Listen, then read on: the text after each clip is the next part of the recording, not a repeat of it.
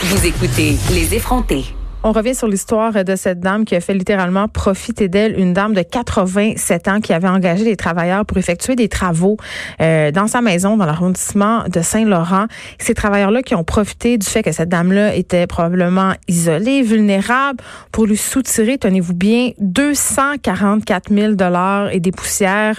Euh, et ça, ils lui ont facturé ces montants exorbitants-là euh, qui étaient vraiment très, très loin de la valeur réelle des travaux qui ont été effectué dans sa résidence. L'exploitation financière des personnes âgées, c'est un sujet qui fait de plus en plus la manchette avec le vieillissement de la population. Évidemment, il faudrait être de plus en plus vigilant. J'en parle tout suite avec Judith Gagnon présidente de l'Association québécoise de défense collective des droits des personnes retraitées et pré-retraitées. Madame Gagnon, bonjour.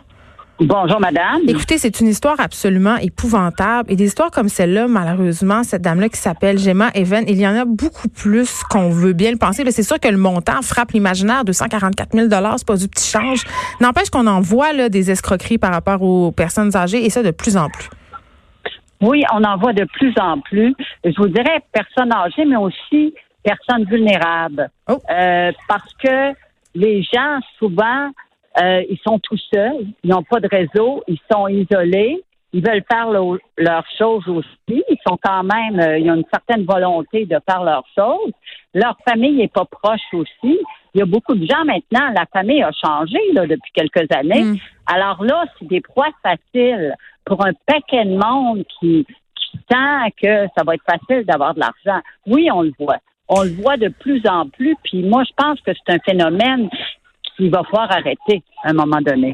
Mais euh, vous avez dit quelque chose que je trouve euh, intéressant, Madame Gagnon, euh, puis je l'ai souligné aussi. On parle de, de, personnes qui vivent en situation d'isolement, des personnes vulnérables. Est-ce qu'on peut penser que ces escrocs-là, comme beaucoup d'escrocs par ailleurs, en quelque sorte, choisissent leurs victimes, les observent et vraiment vont les sélectionner en fonction du fait justement que un, elles soient évidemment âgées, mais aussi isolées du reste de leur famille, en situation de vulnérabilité finalement?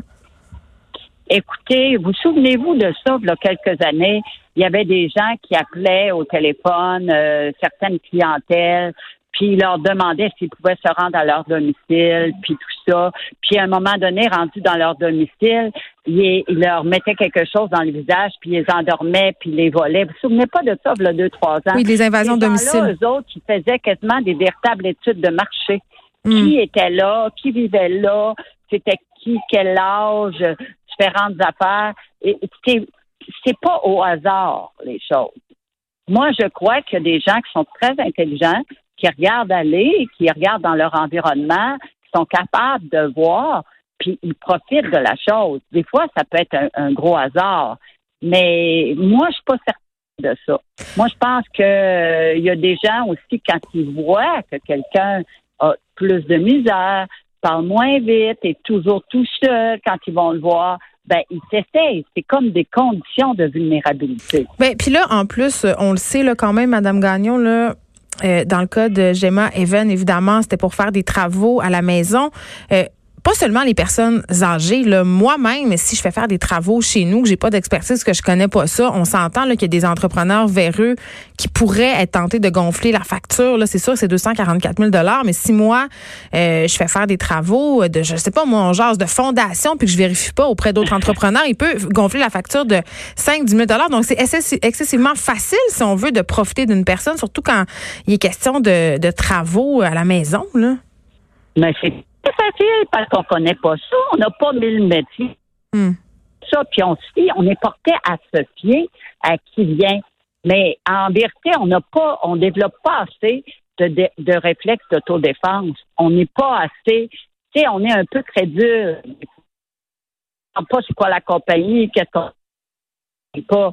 Puis surtout si on est tout seul, c'est encore pénible et lourd parce qu'on ne peut pas être enseigné partout, surtout. Il faut avoir une certaine confiance à quelque part. là, en ce moment, parce que je parlais tantôt du vieillissement euh, de la population, est-ce qu'on a des, initiatives qui sont mises en place euh, par le gouvernement pour venir en aide justement aux personnes âgées, aux personnes vulnérables dans ce genre euh, de situation-là? Est-ce que cette dame-là, par exemple, va avoir des recours? Ben, cette dame-là, je pense que les bien ça c'est sa succession, oui, il devrait avoir des recours aussi par rapport à ça. Intéressantes qui ont été mis en place à Montréal avec la SPVM, la police de Montréal, qui allait visiter des aînés qui euh, se déplaçaient pas, identifier c'est quoi les problématiques. Euh, la SPVQ à Québec, à la découverte des aînés, ils, ont, ils identifiaient les personnes vulnérables qui auraient des besoins. Il y a des initiatives intéressantes. Mais souvent, madame, ces gens-là là, qui se font avoir mm. de cette façon aussi dramatique, c'est des gens qui ne sont pas connus du réseau de la santé. C'est des gens qui passent en dessous du radar parce que c'est des gens qu'on ne voit pas. Vous savez, madame, les gens isolés, tu les vois pas nulle part. Moi, je veux faire un café rencontre de gens isolés, je n'aurais pas. Ils, sont isolés. Mais comment on fait pour aller les chercher, ces gens-là? Parce que là, vous demandez. Pour les repérer, il faudrait qu'il y ait quelque chose qui soit fait d'une façon plus large. Euh, une mobilisation sociale avec d'autres intervenants. Dans l'article que du journaliste, moi je le mentionnais, Antoine Lacroix, il faudrait qu'il y ait un comité mis en place avec la sécurité publique, qu'on regarde tous ces cas-là, puis qu'on regarde les choses qui ont déjà été faites. Euh, c'est qui les fraudeurs? Puis euh, comment... Comme un genre de, de registre, Ouais, pas juste de registre. Qu'on regarde c'est quoi la situation, comment ça s'est fait, puis qu'est-ce qu'on pourrait faire. Pas juste avant de dire on a ça comme solution, il faut comprendre la situation. Pas faut en parler, mais aussi faire une recherche, évaluer qu'est-ce qui fait ça ou comment. Euh, il y a certainement des gens qui ont ça, puis là, lancer une alerte puis dire on fait quoi par rapport à ça? C'est, c'est, ça va prendre un, si vous voulez, plus que juste en parler, ça va prendre une mobilisation d'un paquet d'intervenants qui vont dire Wow, c'est fini, notre priorité, c'est les gens vulnérables, particulièrement les aînés, mais d'autres aussi vulnérables qui qui ont des pertes financières incroyables, qui sont isolés, ben, qui se retrouvent dans des situations qu'ils n'ont même plus rien à manger. Il y, en, a qui perdent tout, tout, tout. Ben, on a parlé ensemble aussi du fait, Mme Gano, l'autre fois, que cette exploitation-là, l'autre fois, euh, malheureusement, souvent, ben elle est faite par des membres de la famille. Comment on se défend contre les membres de notre propre famille? Ça aussi, c'en est une problématique qui est préoccupante. Mais vous savez, madame, euh, c'est intéressant de vous parler. Je pense qu'il va y avoir un changement social. Il faudrait que dès euh, les familles soient informées. Dès l'école, on parle de la solidarité humaine entre les générations. Il faudrait que ça ressorte, ça. Parce qu'on dirait que c'est fragmenté, les générations c'est fragmenté, la société. Puis il faudrait qu'il y ait quelque chose de fait. Il y a d'autres sociétés qui sont plus ensemble. Nous autres, on parle du vivre ensemble, mais est-ce qu'on est vraiment ensemble? Puis on a-tu vraiment intérêt à nos membres les plus faibles qui ont des problèmes? C'est comme, c'est comme si vous me disiez en ce moment, Madame Gagnon, que les fraudeurs, entre guillemets, les gens qui abusent des personnes âgées, profitent du fait justement qu'on n'a plus de tissu social, qu'on ne qu'on s'occupe pas finalement de nos personnes âgées, qu'on les parque dans des CHSLD et qui vivent d'une grande solitude. C'est, ça que vous me dites, là. Ben, je dis pas carrément ça, madame. Je dis que c'est un facteur. Hmm. L'isolement, c'est un facteur. C'est un, un, facteur de plus qui fait que c'est une cible pour euh, des fraudeurs de cette espèce-là. C'est dans la grille des facteurs, c'est un facteur important. Et la fameuse question euh, des médias sociaux, je pense que c'est important qu'on en parle aussi pour contrer cette solitude-là dont on parle depuis le début de l'entrevue. Il y a plusieurs personnes âgées qui s'inscrivent, euh, par exemple, sur Facebook et ils sont particulièrement vulnérables sur les médias sociaux parce que, en quelque part, souvent, ils comprennent pas complètement les tenants et aboutissants de cette plateforme-là, s'exposent, donnent l'information, répondent aussi euh, aux emails de fraudeurs potentiels. C'est sûr, madame. C'est sûr. Mais vous comprenez, ils ne peuvent pas arrêter de vivre non plus parce qu'on est une société comme ça. On est une société qui avance très vite, une belle société aussi. Là. Ça n'a pas juste des mauvais côtés. Mais il faudrait qu'il y ait plus de sensibilisation, qu'il y ait plus de, de surveillance à quelque part. Mais moi, j'ai pas toutes les solutions. Mais on le voit de plus en plus. C'est une terrible, c'est des choses qui arrivent fréquemment. Qu'est-ce qu'on fait? Il faut hmm. s'asseoir ensemble puis regarder ça. Mais on ne peut pas arrêter l'avancement de la société, puis on ne peut pas arrêter toutes sortes d'affaires. Mais comment on peut protéger des gens qui ont des difficultés pour pas embarquer là-dedans? C'est ça la grosse question à se poser. Comment on va faire pour faire ça? Ben, comment on va se mobiliser? pour faire ça, parce que c'est une question de l'heure. Hein? Ben, en tout cas, je sais pas, euh, ça c'est un commentaire très très personnel euh, que je vais faire madame Gagnon, mais je pense que comme euh, famille, on a quand même une responsabilité là-dedans.